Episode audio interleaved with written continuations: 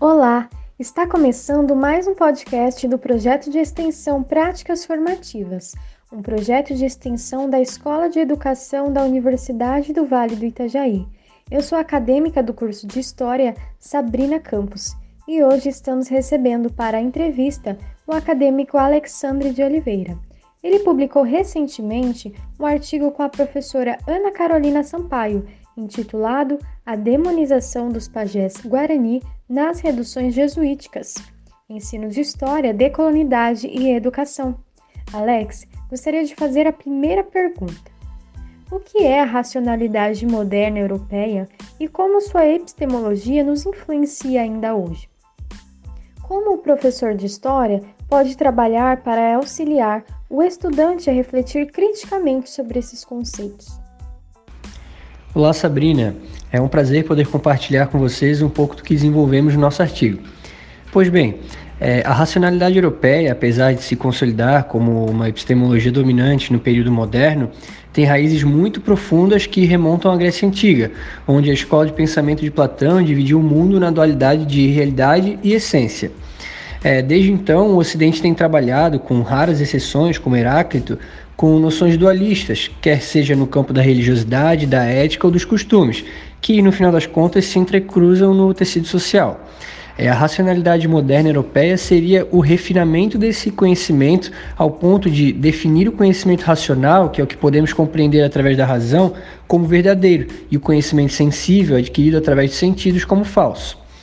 É, essa noção binária de conhecimento nos afeta ainda hoje, influenciando é, as nossas relações sociais, desde as mais amplas até as de cunho privado. Essa racionalidade que veio né, do período moderno, que abrange aproximadamente ali desde o período da Reforma Protestante no século XVI, no começo do século XVI, até a Revolução Francesa, que foi no final do século XVIII, criou um modelo de estruturas sociais os quais têm sido criticados e reformulados na contemporaneidade. É, as nossas relações são afetadas porque, em uma perspectiva de mundo dualista, não existe lugar para as diferenças, os rearranjos e o respeito. Conforme o exemplo utilizado no artigo, né, os padres demonizavam os índios porque eles não compartilhavam da mesma cultura católica. Assim como na atualidade, as pessoas de religiosidade ou sexualidade, por exemplo, que não se encaixam no padrão social, é, são estereotipadas como doentes, maldosas, degeneradas e imorais. É, veja bem, Sabrina, o que estamos abordando é uma crítica a um modelo de pensamento que não pode suportar as contraditoriedades inerentes da vida, o diferente como complemento, devendo, portanto, ser representado e reformulado por algo que atenda ao grande mosaico que são os diferentes modos de pensar e agir no mundo.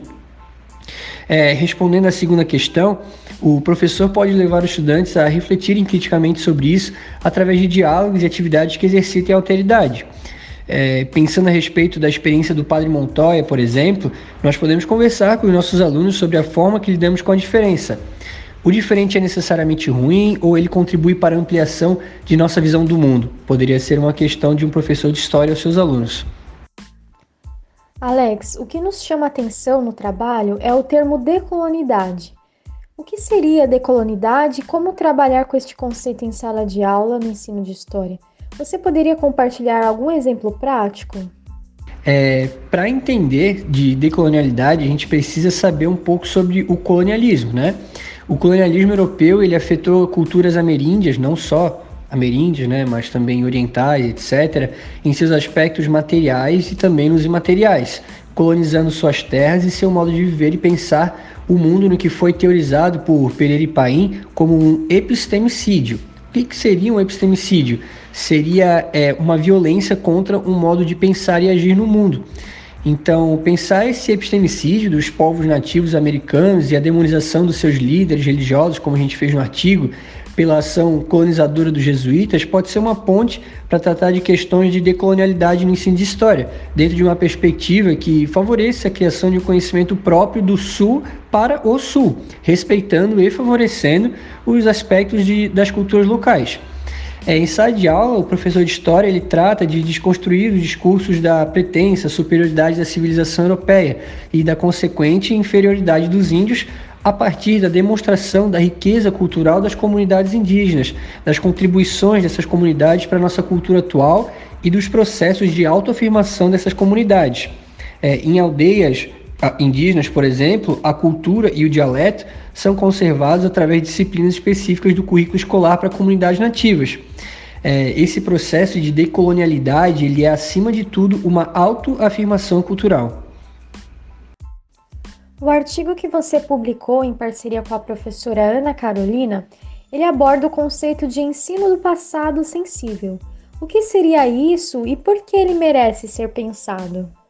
Ensinar o passado de forma sensível seria justamente repensar a história contadas pelos, entre aspas, vencedores. É, no meio acadêmico, a gente fala muito de uma história vista de baixo, né, contada por aqueles que geralmente não tiveram voz ativa no decorrer dos acontecimentos. O que as comunidades indígenas, por exemplo, pensam sobre a história da colonização ou o que as comunidades negras pensam sobre a escravidão e etc. É, essa forma de se estudar a história acaba por ser, conforme dito anteriormente, um exercício de alteridade, onde nos colocamos no lugar do outro na busca por compreender um pouco mais suas lutas, suas dores e também suas vitórias. Para que ocorra é, esse exercício, é imprescindível que se tenha a sensibilidade de ouvir o outro e se colocar no lugar dele, por isso, falamos no ensino de um passado sensível. Sabemos que o Brasil é, por lei, um Estado laico, porém, os povos indígenas ainda sofrem com as narrativas demonizadoras e estereotipadas sobre as suas crenças e manifestações de fé. no decorrer de toda a história do Brasil, estes povos vêm sofrendo sucessivas intervenções religiosas de grupos externos que não levam em conta a cultura indígena e que, por vezes, inserem novas crenças, hábitos e costumes religiosos na tentativa de suprimir e anular a cultura religiosa que já existe. Os povos indígenas, por sua vez, permanecem ainda hoje lutando contra a violência constante de seus direitos qual a função do professor de história em relação a essa questão herdada do processo de colonização e que ainda é tão atual? Essa é uma ótima pergunta. O professor de história ele tem como função estimular o debate não apenas das questões coloniais, mas também de outros problemas que assolam a nossa sociedade. A sala de aula é um solo fértil para essa atividade, uma vez que ali também se encontra uma boa parcela das diferentes vivências e identidades sociais.